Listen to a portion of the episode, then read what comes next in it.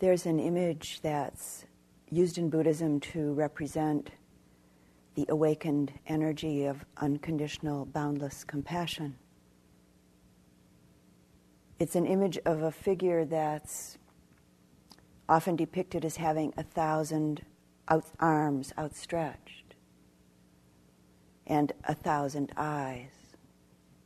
An eye painted in the palm of each hand that's reaching out.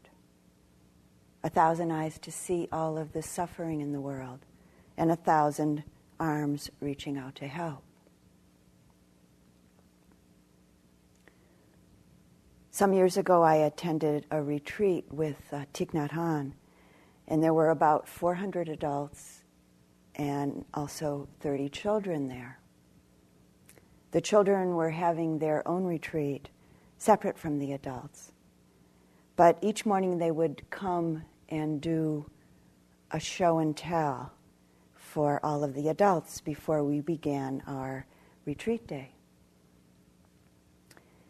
Each morning they stood up in front of us, and in various ways they shared uh, with us what they had been doing and learning the previous day.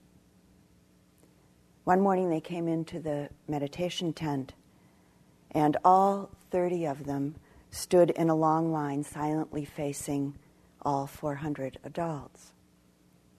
And then each of the children stretched out both their arms and hands, opening them very wide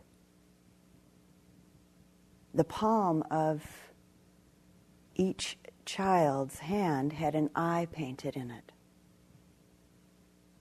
And then one little boy walked up to the platform where Thich Nhat Hanh was sitting and painted an eye in the palm of one of Thich Nhat Hanh's hands.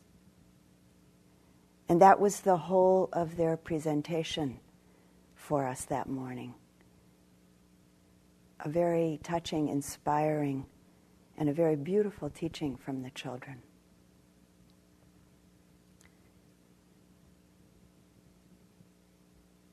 So, compassion, karuna, what is it experientially?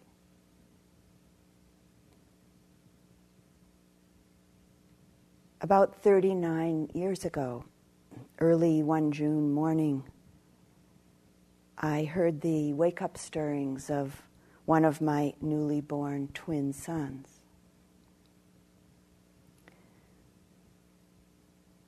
Holding him that morning with uh, a very sweet tenderness between us as he lay open eyed, relaxed, and quite contented. And my eyes looking deeply into his face with a kind of wonderment and a curiosity. I suddenly felt my heart tremble and quiver, the vibration permeating my whole chest and then moving through my body and through my mind. A feeling of connection, an intimacy with Him and an intimacy in those moments with life as a force, so to say. Immediately interwoven with these moments was a deep sense that this tiny being was going to experience many difficult things in his life, difficult situations, and many painful bodily and mental experiences within himself. A kind of wave of the breadth of suffering in life literally kind of quivered through me in the midst of those moments of sweetness and beauty. And some tears came. Not the aching tears of sadness that come with the feeling of attachment. That morning, the tears were more like what I think of as the juice of compassion. That, yes, this is, this is how it is for all of us, and for him too. That morning's experience has returned in various ways as a teaching for me since, and particularly as life in the Dharma has been unfolding.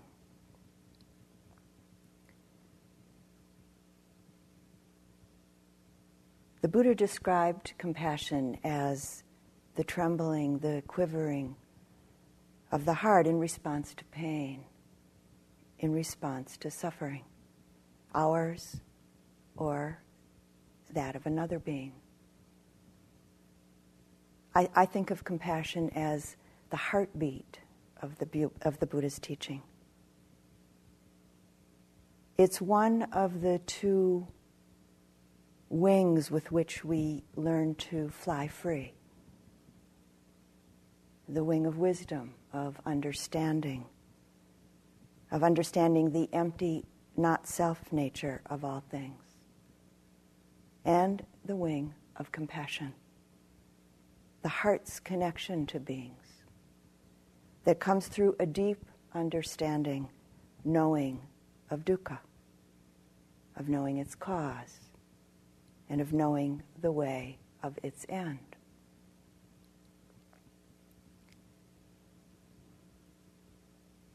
Our practice is grounded in mindfulness and investigation, connecting with what arises and seeing it clearly. It's also grounded in what I think of as metta and karuna training. Compassion is a very tender, very open state. And at the same time, it's, it's a place within us of great strength tenderness, openness, strength. The capacity to be with and stay with, stay present with whatever's happening within our body, our mind, and with what's going on around us. It's the capacity to not be overwhelmed with difficulties not be overwhelmed with suffering, our suffering or others, not be overwhelmed with the difficulties that show up in our mind, in our body. We meet and accept what is, which is really the basis of metta. And then, in whatever ways it might be appropriate, we're able to help without any kind of aversion. True compassion, or boundless compassion as it's often called, is when we have the capacity to open our heart to the suffering of all beings, ourself very much included in that, and not making others or ourself in any way more important than each other in our mind. Compassion is neither strained nor is it reactive. It flows from the heart with the capacity to transform fear, transform anger, transform grief or greed, any of these states that might be present in relationship to another or in relationship to our own body, to our own mental experiences.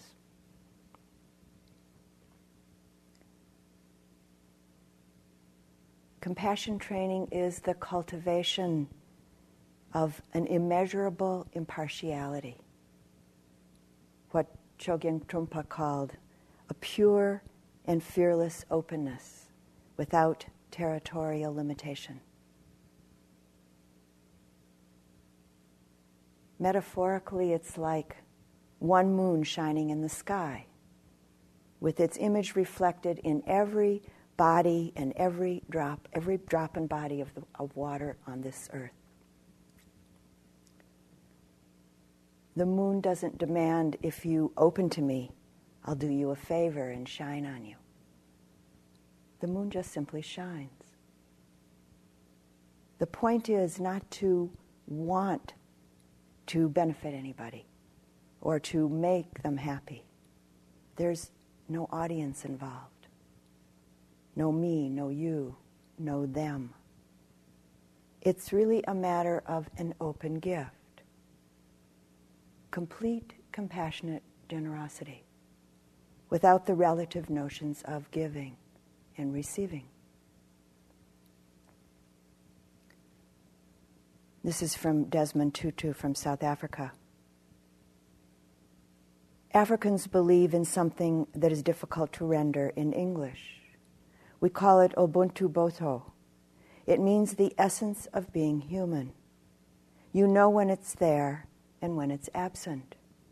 It speaks about humanness, gentleness, hospitality, putting yourself out on the behalf of others, being vulnerable. It embraces compassion and toughness. It recognizes that my humanity is bound up in yours, and for we can only be human together.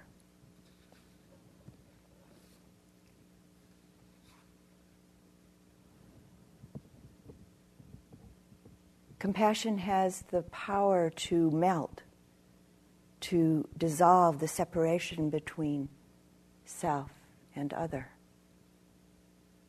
and between self and the immediacy of our experiences of body, mind, and heart.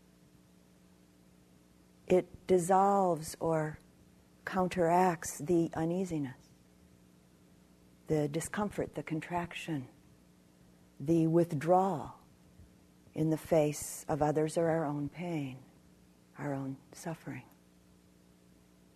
so that we're honestly and truly present with another and with ourselves.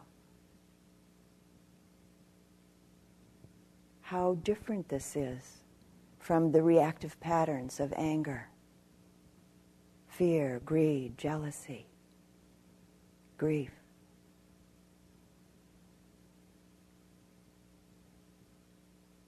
Usually we think of mental states, emotional states, as being positive or negative. As our understanding deepens through practice, we begin to know that the most important and helpful and really true way of seeing and knowing mental states is the differentiation between reaction and response. Reaction or reaction is always based on the past, on past conditioned patterns that are rooted in some agenda, so to say,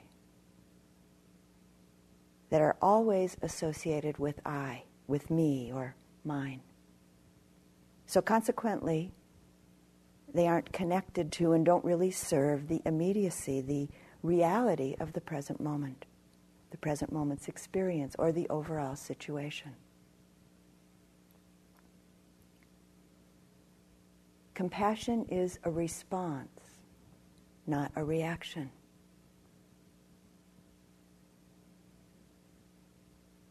There's a story about the Zen master Ryokan, whose brother invited him to visit his house to speak to his delinquent son. And Ryokan went, but he didn't say any words of admonishment to the boy. He stayed overnight and prepared to leave early the next morning. And as his wayward nephew was helping Ryokan lace his straw sandals, he felt a drop of warm water touch his hand and glancing up, he saw his uncle Ryokan looking down at him with eyes full of tears. Ryokan returned home, and the nephew changed, actually quite soon, changed for the better.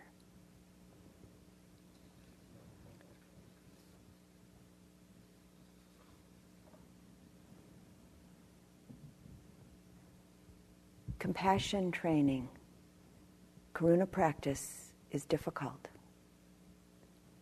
It means that we take to heart the Buddha's words I teach one thing and one thing only suffering and the end of suffering.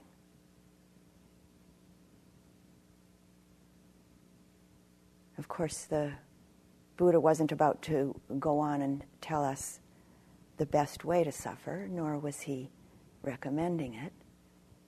He was, though, pointing out that suffering, unsatisfactoriness, is intrinsic to our human condition, or at least intrinsic until we wake up to the true nature of life.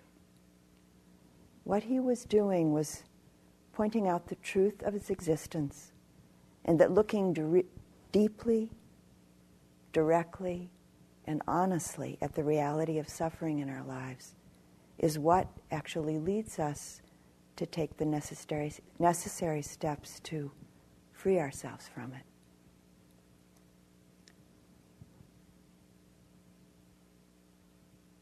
During the monsoon season, where I live up in the mountains in New Mexico, we often have rainbows appearing, actually, double rainbows often. A rainbow appears because of very specific conditions coming together within specific moments. The right amount of moisture in the atmosphere, the light being appropriate, right, and then, of course, one has to be standing in the right place at the right time and looking in the right direction. And it changes very, very quickly in just moments. Everything in life, including what we think of as our self, all of our experiences of body and mind are really like a rainbow. Merely a changing set of conditions that are totally interrelated, totally contingent, and empty in and of themselves. And it's quite obvious with rainbows. But not so for most of us with the more solidly appearing phenomena, both mental and physical phenomena. Our rainbow body, our rainbow mind.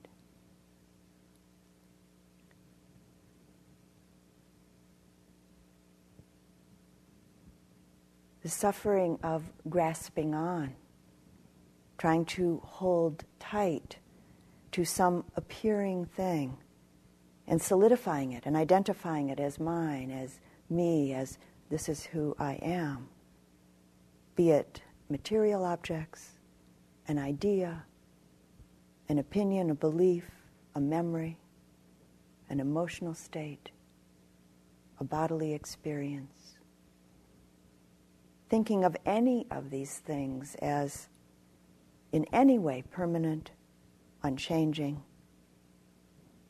and identifying any of, the, any of these things as me, as mine, as I, will inevitably bring anguish, confusion,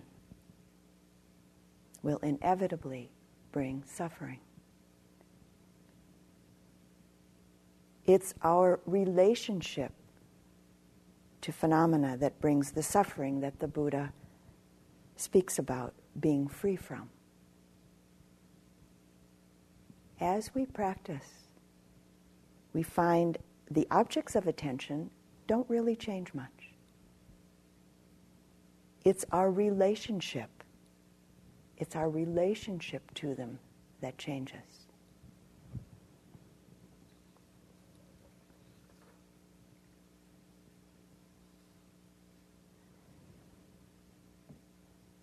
An amazing and actually fortunate thing about suffering itself is that it too is a conditional, totally contingent aspect of life. It's not absolute. as our practice takes deeper root and begins to mature, we begin to see and know that liberation from suffering isn't based on anything imaginary, pretended, hoped for, wished for, philosophized about, avoided, or ignored.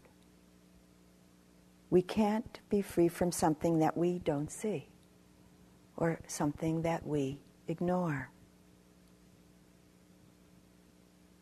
We have this saying in English that ignorance is bliss.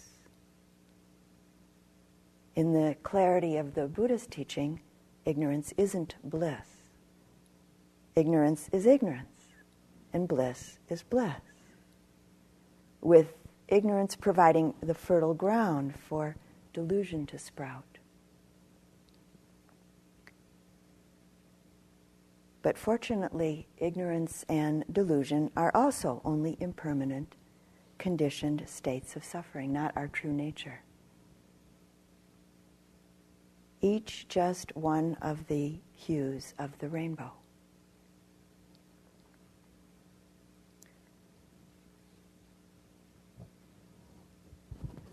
This is a, uh, this is a piece from Stephen Mitchell.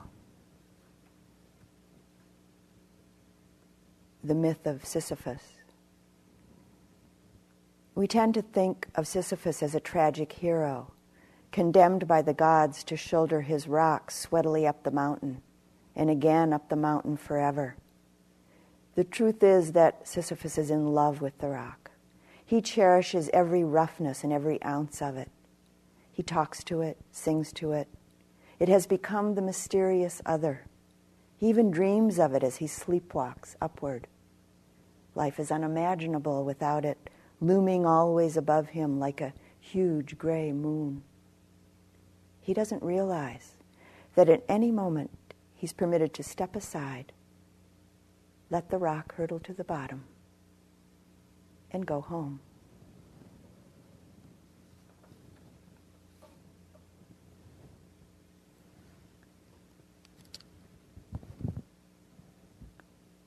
as we begin to see clearly and step aside, we're less and less habitually, blindly caught and trapped in old patterns of a suffering relationship to life.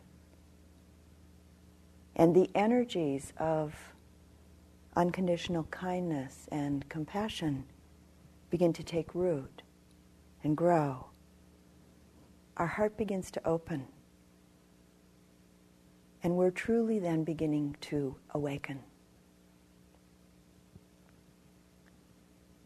So, where does our capacity for compassion and our capacity to cultivate compassion come from? The seeds of compassion within each of us have been planted many, many times. Every time we experienced another being who was willing to be with us when we were in pain, every time we've been cared for, attended to, listened to, or just simply sat with, when we've been sick or hurting physically, or when we've been in some emotional pain, the seeds of compassion were sown. in the moments of the purity of a compassionate connection, relationship is transformed by cutting through the me you, subject object dualism. Karuna and metta are unifying energies. The giver and the receiver are joined, we could say not separate, in a moment of pure presence.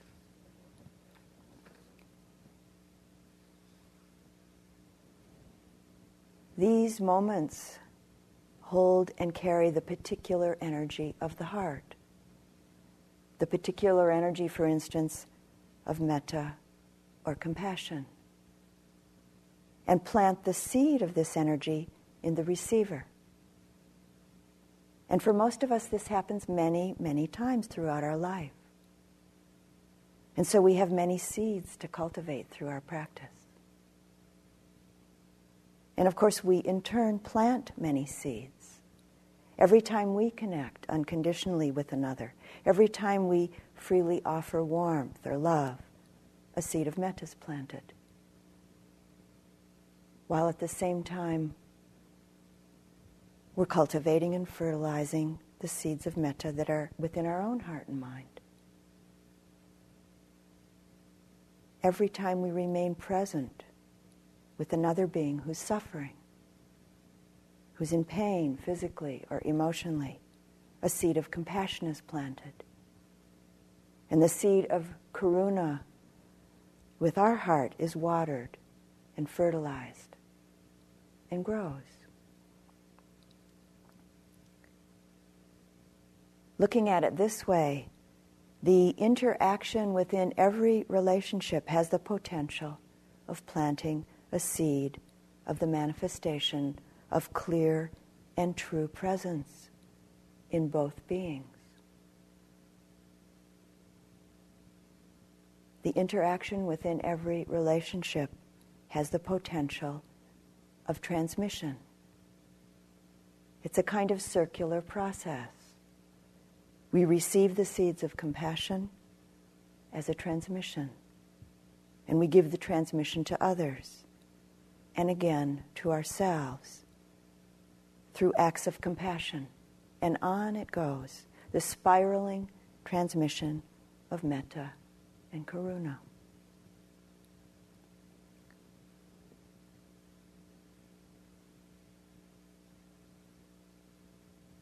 For me and for many other people, an amazing and inspiring contemporary embodiment of compassion has been Mother Teresa.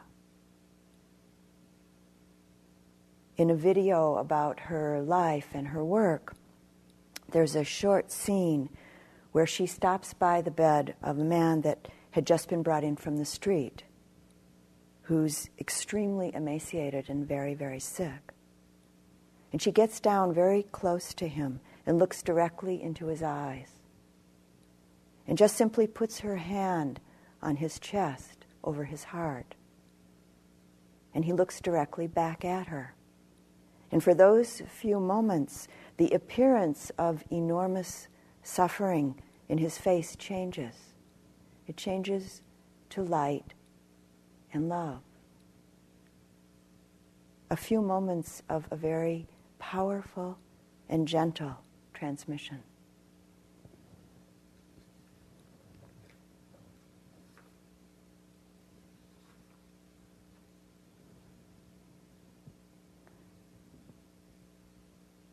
With the heart of compassion, there's a great strength and trust in our ability to bear witness, to face whatever it is. As I mentioned earlier, to be with what is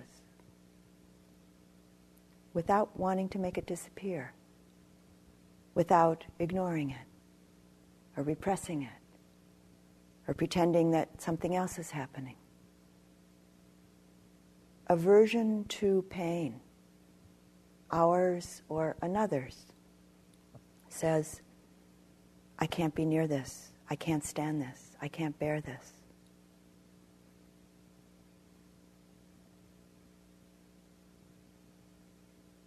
And it's so important when this comes up in the mind, in the heart, because it does. It's so important to bring a mindful attention that's based in the non judgmental connection of the heart of metta, meeting the reactive state of mind, the reactive pattern that's arising, with this flavor of mindfulness. The attention that connects. This is how it is right now. This is fear. This is anger. This is what's appearing in this moment. And this is how it is.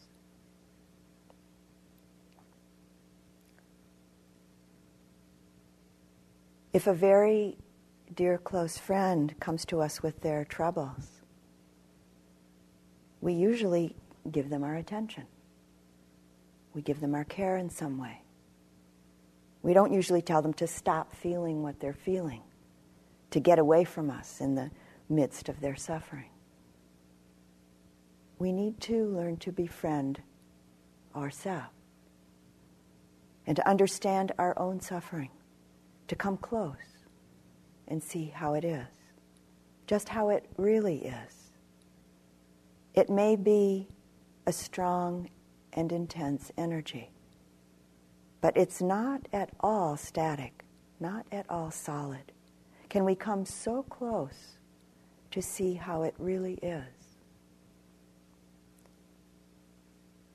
There's fear, there's anger, there's a thought, a memory. There's discomfort in the body. Any of these appearances, these hues of the rainbow, can we come so close with the heart of metta and compassion and see how it is? See the colors themselves, see through the colors, even the strongest of colors.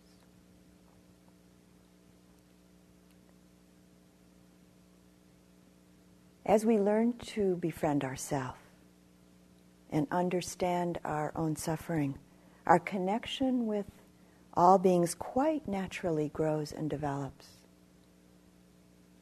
And we come to really know that the pain in our heart or in our back, in its essence, isn't different than the pain in the heart or the back of any being anywhere on this earth.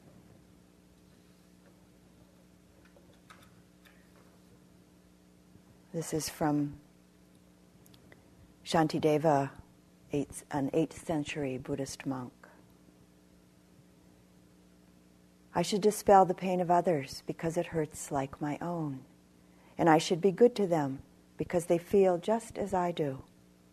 When both they and I are the same in wanting joy and not desiring pain. What's so special about me? When I act for the sake of others, no amazement or conceit arises. Just like feeding myself, I hope for nothing in return.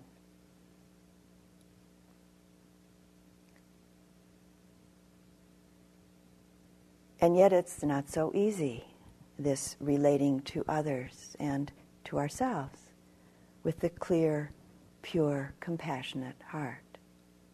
We have many, many old, seeming and some seemingly new personal agendas. We have many deeply conditioned habitual patterns.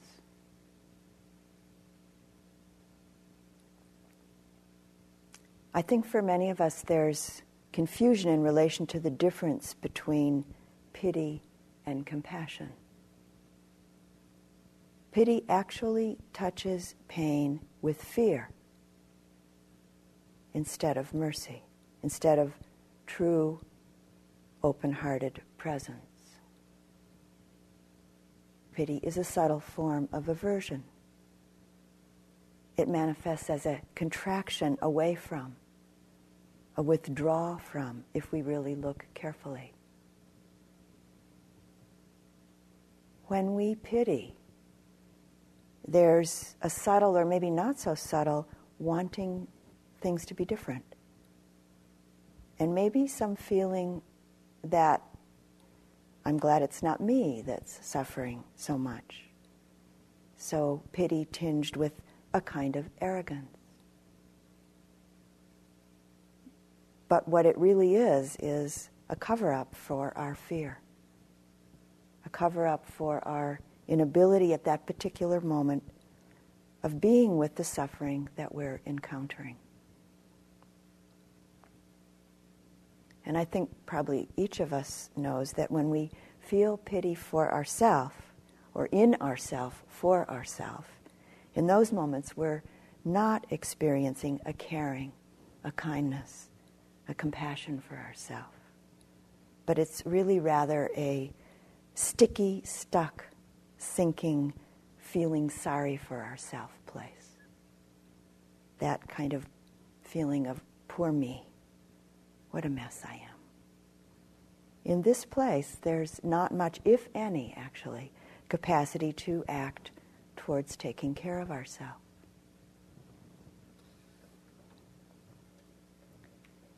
So, again, within the natural spaciousness of a non judgmental, mindful attention, we can practice acknowledging and coming close to our experiences of body and mind.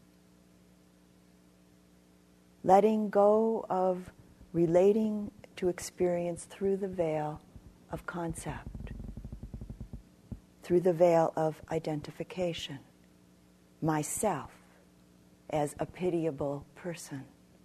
I am pitiful. Rather, the possibility of here's pity.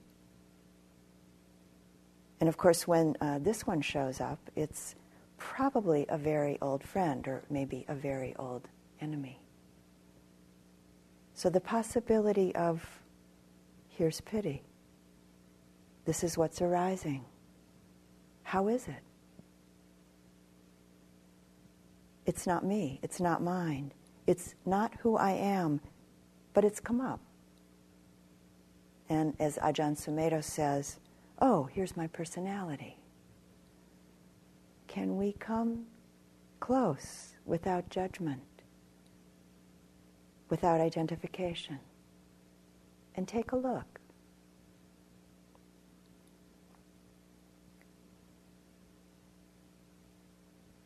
I think one of the most important things to remember in our practice is to remember to really be honest with ourselves, to recognize our limitations and to truly honor and respect our capacity of heart at any given point along the way.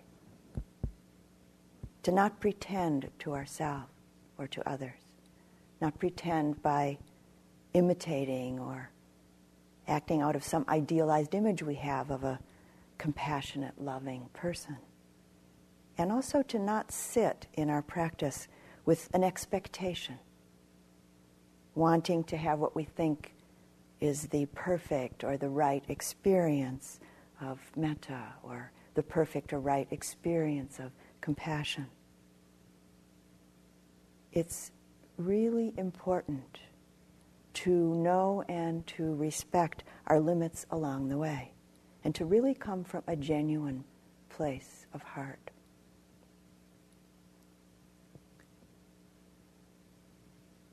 I had this shown to me quite clearly about 13 or 14 years ago when my mother fell on some cement steps and she cut her leg very badly. And because of particular circumstances, she didn't take proper care of the wound. And it became very badly infected. The doctor told us that if the wound wasn't cleaned out daily for a few weeks, that she would have to be hospitalized.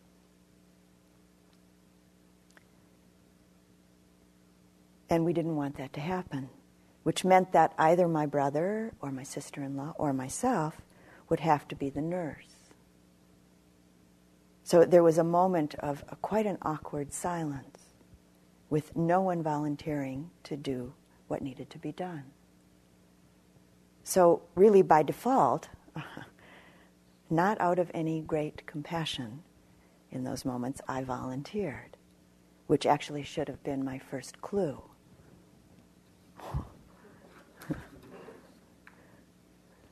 So, to make a long story short, um, for the first few days of the task, I found myself often quite angry, feeling anger towards my mother.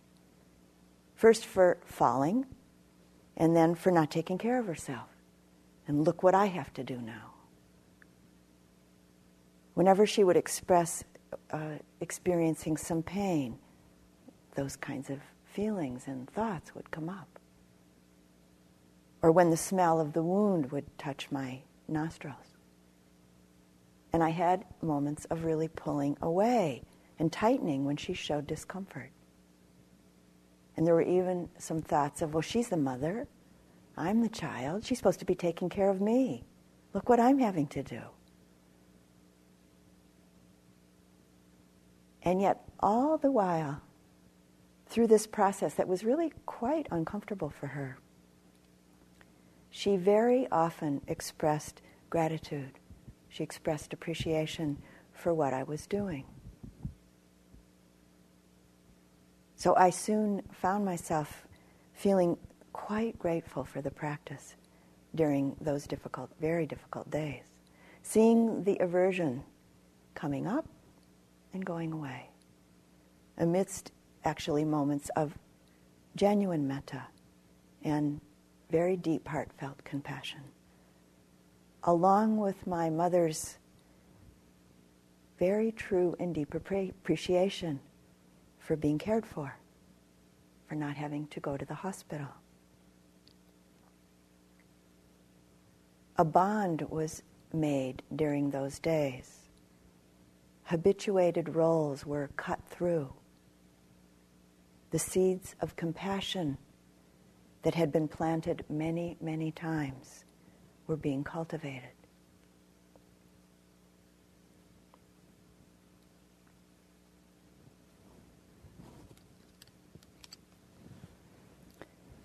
And this is from another venue. In 1996, I uh, participated in the first uh, bearing witness retreat that Tetsugen Roshi, Bernie Glassman Roshi, organized at Auschwitz. I was teaching in Poland uh, during that time and took some days and went to this retreat. There were 140 people from all over the world there, and it was um, it was on American Thanksgiving, a few days which included American Thanksgiving. Each evening during that retreat, uh, someone would read a, a, piece, a small part of uh, a, a, diary uh, that was written by a woman named Etty Hillesum. And so I'd like to just read you uh, a small piece of her diary. First, a little bit of a background about her. Etty was 27 years old. She was a Dutch Jewish woman, and she wasn't in good health. Uh, she lived in the Westerbork concentration camp, and then only briefly she lived in Auschwitz, where she died. And during these years of tremendous suffering throughout Europe, Etty, um, actually for Etty, were a time of enormous personal growth and paradoxically, a time of a kind of personal liberation for her. In the midst of this tremendous, uh, difficult scenario that was being played out all over Europe, we could say Etty wrote the counter scenario. Her diaries are really quite an amazing account of possibility as our possibility as human beings in the midst of extreme, immense difficulty. So, this is a little piece from her diary. I think I'll do it anyway. I'll turn inward for half an hour each morning before work and listen to my inner voice. Lose myself. You could call it meditation. I'm still a bit wary of that word, but anyway, why not? A quiet half hour within yourself. But it's not so simple, that sort of quiet hour. It has to be learned. A lot of unimportant litter, inner litter, and bits and pieces have to be swept out first. Even a small head can be piled high inside with irrelevant distractions. So let this be the aim of meditation to turn one's innermost being into a vast empty plain, with none of that treacherous undergrowth to impede the view, so that something of God can enter you and something of love, too.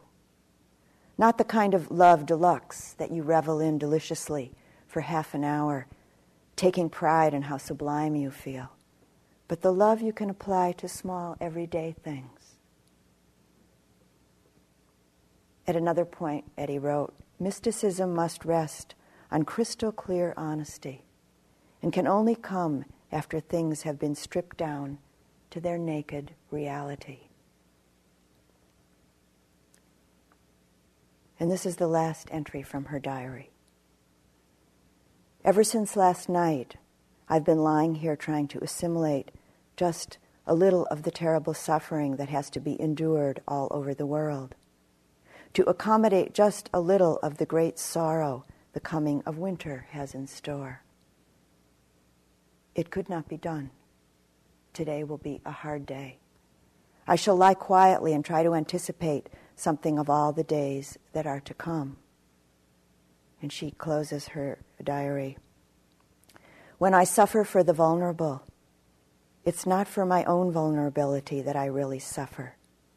We should be willing to act as a balm for all wounds, is the last line of her diary. Those that survived the camp have said that Etty was a luminous, compassionate being right to the very end.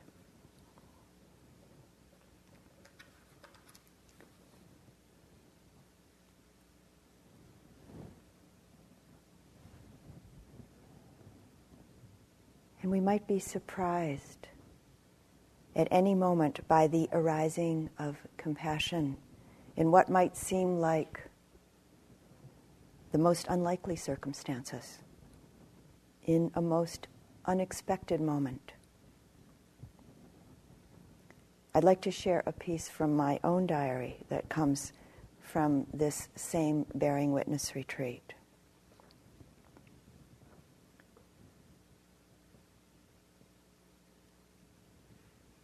It's well into the second month of offering the Buddha Dhamma here in Poland. Tomorrow begins a few days away from my teaching duties. I'll take the train and go to the remains of the concentration camp at Auschwitz. It's American Thanksgiving. Bernie Glassman has organized the first Bearing Witness retreat. As we slowly walk through the camp on this first harsh gray November morning, I'm aware of two distinct qualities of energy that seem to permeate the atmosphere, the land, the buildings, imbuing every aspect of Auschwitz that we come into contact with. The first of these is an enormous depth of sadness, an incredible heaviness and heartache that's palpable. It's everywhere, in and emanating from everything. It brings tears from the eyes of many of the 140 people attending this retreat the stacked bunks and open sewer living spaces of the prisoners, the shocking photos of children and displays of their shoes, clothes, and toys touch my heart to a depth almost too hard to hold. The other quality of energy is amorphous, yet also palpable. It's in the atmosphere and at moments in my body and heart. It manifests like waves of razor, razor sharp edginess and tension moments of touching what feels like insanity. This is even harder to let fully in than the immense sadness, as it's a far less familiar feeling and thus less comfortable. There's a sense of not wanting to get too close to whatever this is. The sorrow and heartache are immediately understandable to me, but I'm not so easily comprehending the atmospheric, almost terrifying tension the raw discordance and alienation. Until one afternoon, I find myself alone on my knees in front of an, op- of an oven where the bodies of those murdered by the Nazis were burned. Tears stream from my eyes, and Om Mani Padme Hum, which is a mantra of compassion in Tibetan Buddhism, spontaneously repeats out loud from my heart for the Nazis. the deep intuitive understanding of utter insanity and the untenable suffering therein is fathomed. The depth of the disconnection, separation from life, from oneself, the unmitigated alienation that one would have to be living in, living with, in order to murder one, let alone millions, is recognized. My heart cracks open with this recognition. In the midst of this unforeseen insight, my whole being is flooded with unconditional compassion. Not for the actions of the Nazis, but for the actors. Since that Thanksgiving retreat, I've been deeply aware that just as each one of us has the capacity to help others from the heart of care and compassion. Every one of us also knows at least moments of disconnection, separation from life, from oneself, and the unmitigated alienation and utter insanity, untenable suffering therein. I know now so much more clearly that if one identifies with this experience as I, me, mine, and mires into this self identification, this place of great existential suffering, it can lead to outward actions that in turn cause suffering for others, as happened to such an extreme in Auschwitz. I'm feeling enormous gratitude that somehow all the opportunities and blessings have been in place for me to connect with the teachings of the Buddha. These teachings and practices, which are the balm for all wounds.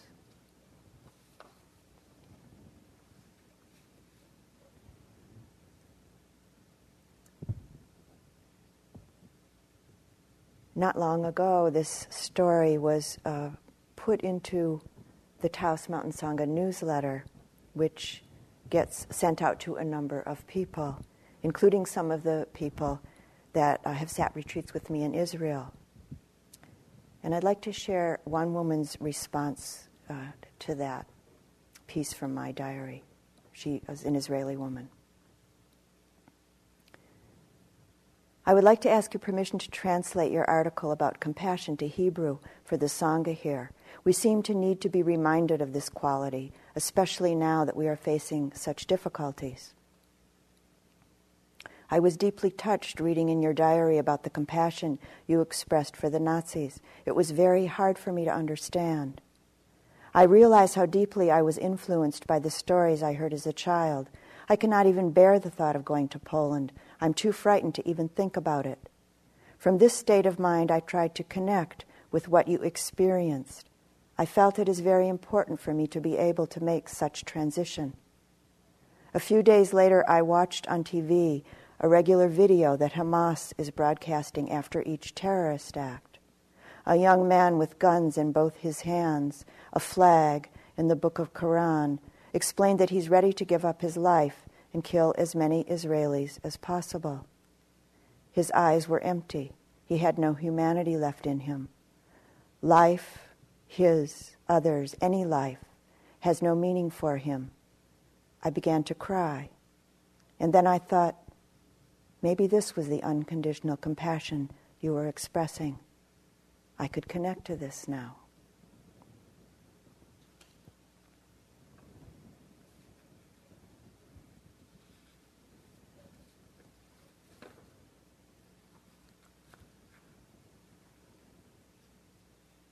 And this next uh, short piece is from a woman named Vimala Thakar, who I don't know if she's still alive, an Indian spiritual master who was a long-time student of Krishnamurti's. She's been described as embodying the essence of enlightened consciousness and social responsibility. This is a short quote of hers. We are at odds with ourselves internally. We believe that the inner is fundamentally different from the outer. That what is me is quite separate from what from the not me. That divisions among people and nations are necessary. And yet we wonder why there are tensions, conflicts, wars in the world. The conflict begins with minds that believe in fragmentation and are ignorant of wholeness.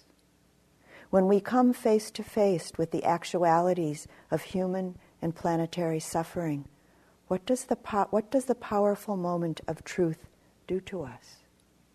Do we retreat into the comforts of theories and defense mechanisms? Or are we awakened at the core of our being?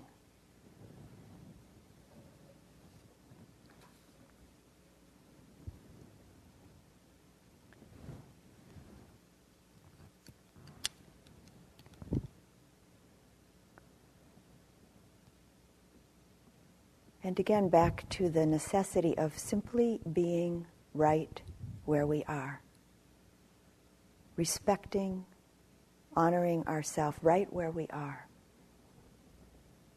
We may not yet feel wholeness.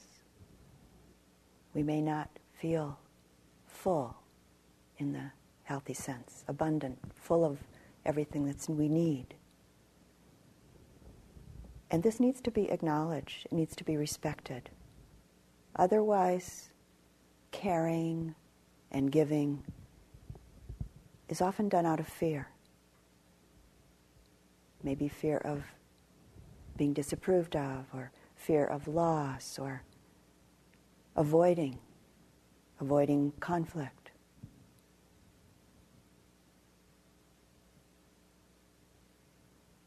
It's also important to be aware if we're acting, if we're giving with some subtle or maybe not so subtle sense of wanting to get something in return. Or if we're trying to create an image of ourself in our own eyes or in the eyes of others as a compassionate person. When our heart isn't yet healed, healed from the feelings of not enoughness. There may be misunderstanding in relation to the truth of compassionate action. With this misunderstanding, our actions can create and strengthen an unhealthy attachment. An unhealthy attachment of what is called codependency both within ourselves and in relationship to others and within others. It's as though we give ourself away or we lose ourself in an unhealthy way, in seeming support, which is actually unskillful support of others. We're not seeing the situation clearly. We're not seeing what's really needed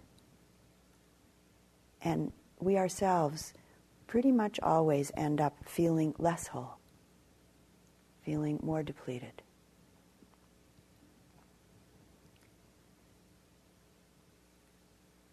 In relation to this, on a larger scale, Thomas Merton spoke about what Chogyam Trungpa called, much later actually, called idiot compassion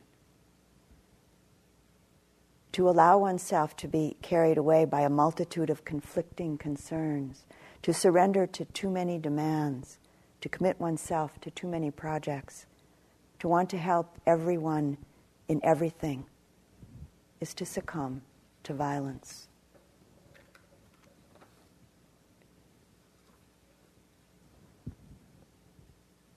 And as a counterbalance to this, some words from Ralph Waldo Emerson to laugh often and much, to win the respect of intelligent people and the affection of children, to earn the appreciation of honest critics, and to endure the betrayal of false friends, to appreciate beauty, to leave the world a bit better, whether by a healthy child, a garden patch, or a redeemed social situation to know even one life has breathed easier because you have lived. This is to be successful.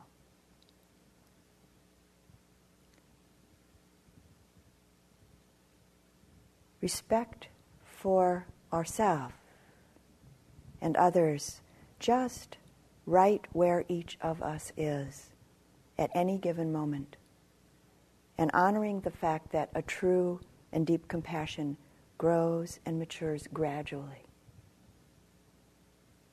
This itself is the continuing cultivation of metta and karuna. It's our inalienable right to feel whole, to feel connected, to feel ontologically okay being here, alive on the planet, meaning nothing else is really necessary to simply feel okay in being here. Just the fact that we are here, alive on the planet, is just enough. Like a tree or a spider or a bird or a flower or grass or the wind.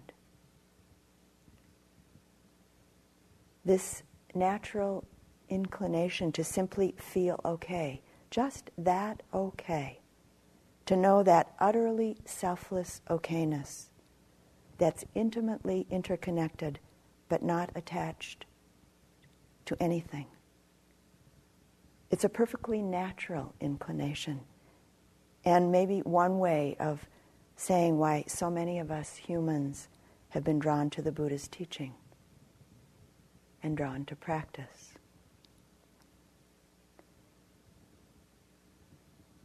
And so these two wings of awakening with which we fly free the wing of wisdom, the coolness and ease of what the Buddha sometimes called six limbed equanimity, the liberating equanimity of pure awareness in relationship to all the phenomena that arises and passes through the six sense doors. This liberating wisdom that comes about via our experiential insight into the emptiness, the not self nature of all things. the other wing being unconditional compassion, the heartfelt connection to beings, and our way of being in this world that ensues from this. This wing arising out of a clear, deep understanding, knowing of dukkha, its root, its root cause, and the way of its end.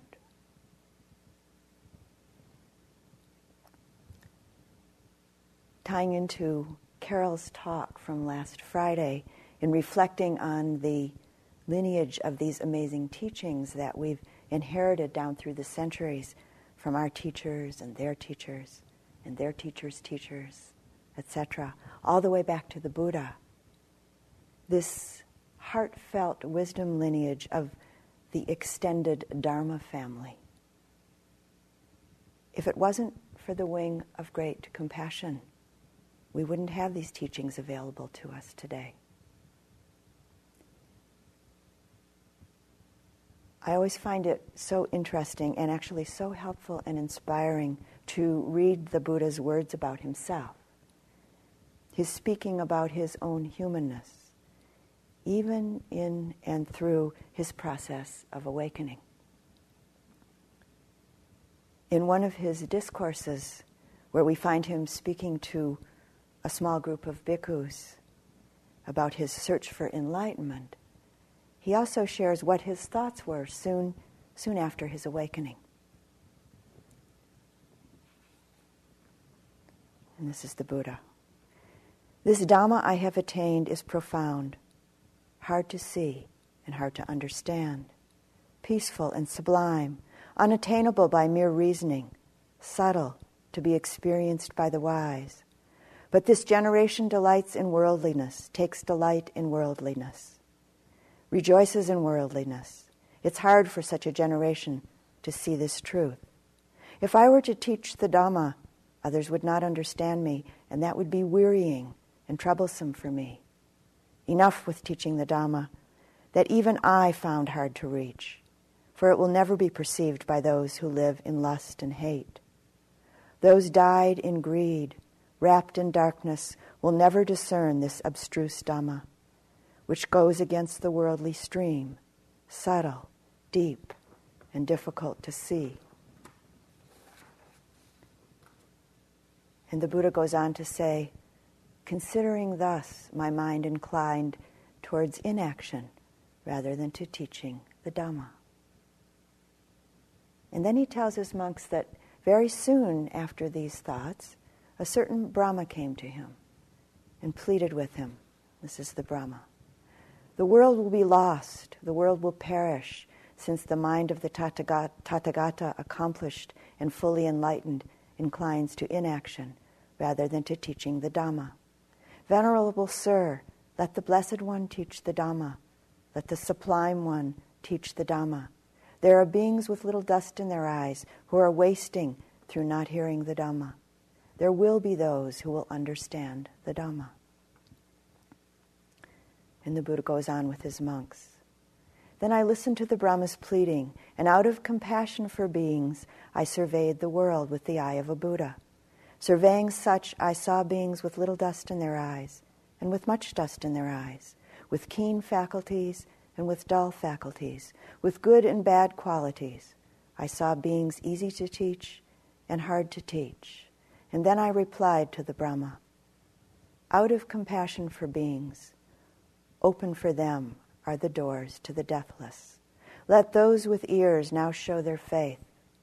Thinking it would be troublesome, O Brahma, I did not speak the Dhamma, subtle and sublime.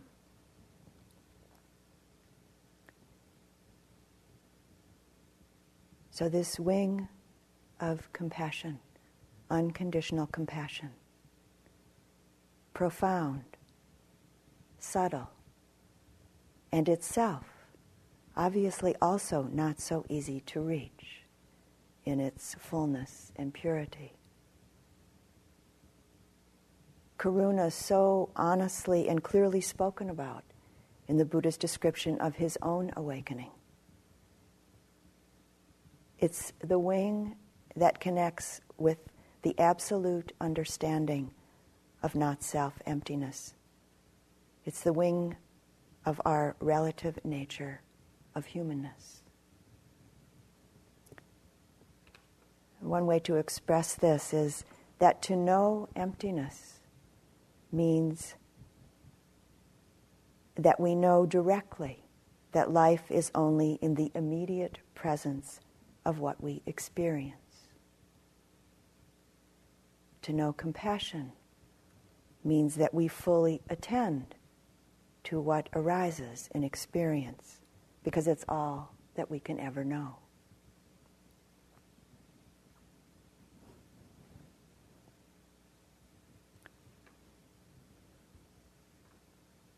I'd like to close with um, sharing a piece uh, with you from a Dharma student from Taos who um, died a few years ago of AIDS related complications.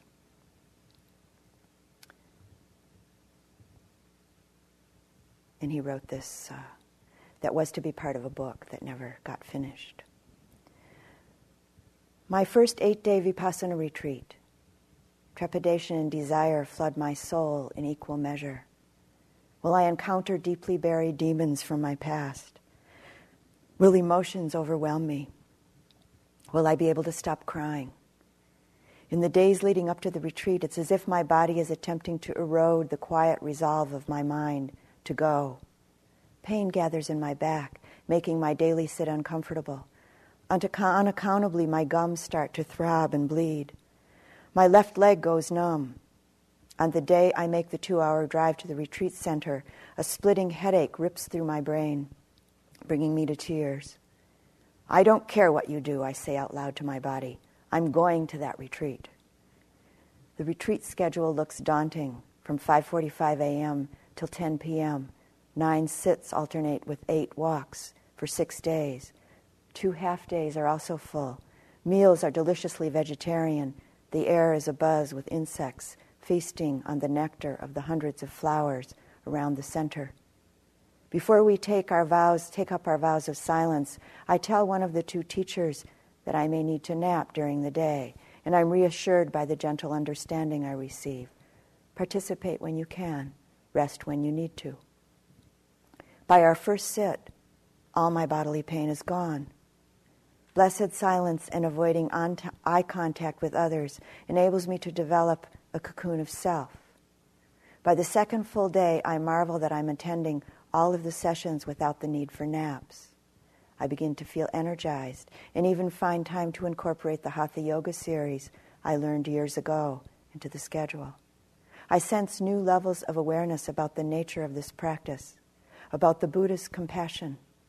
During one Dhamma talk, we're asked to consider what a nightmare life would be if there were no change. By the fourth day, questions during Dhamma talks increase in intensity.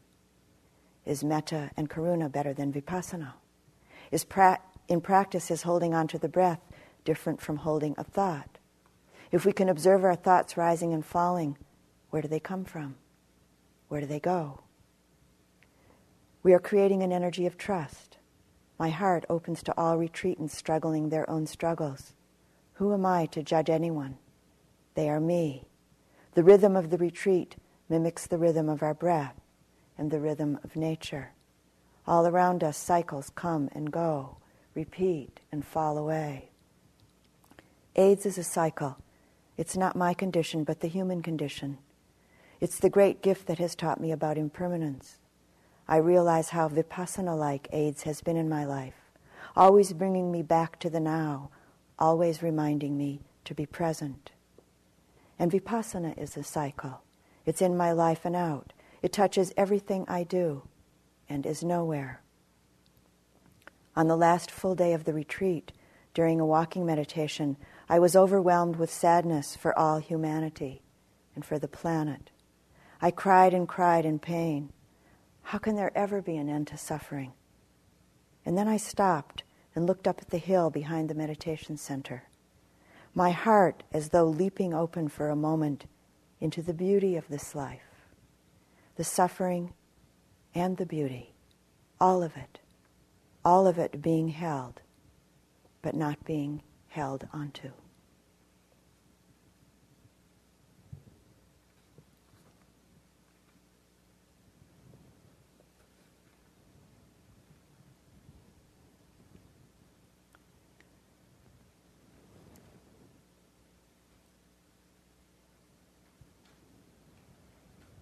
Thank you. Let's just sit together for a moment.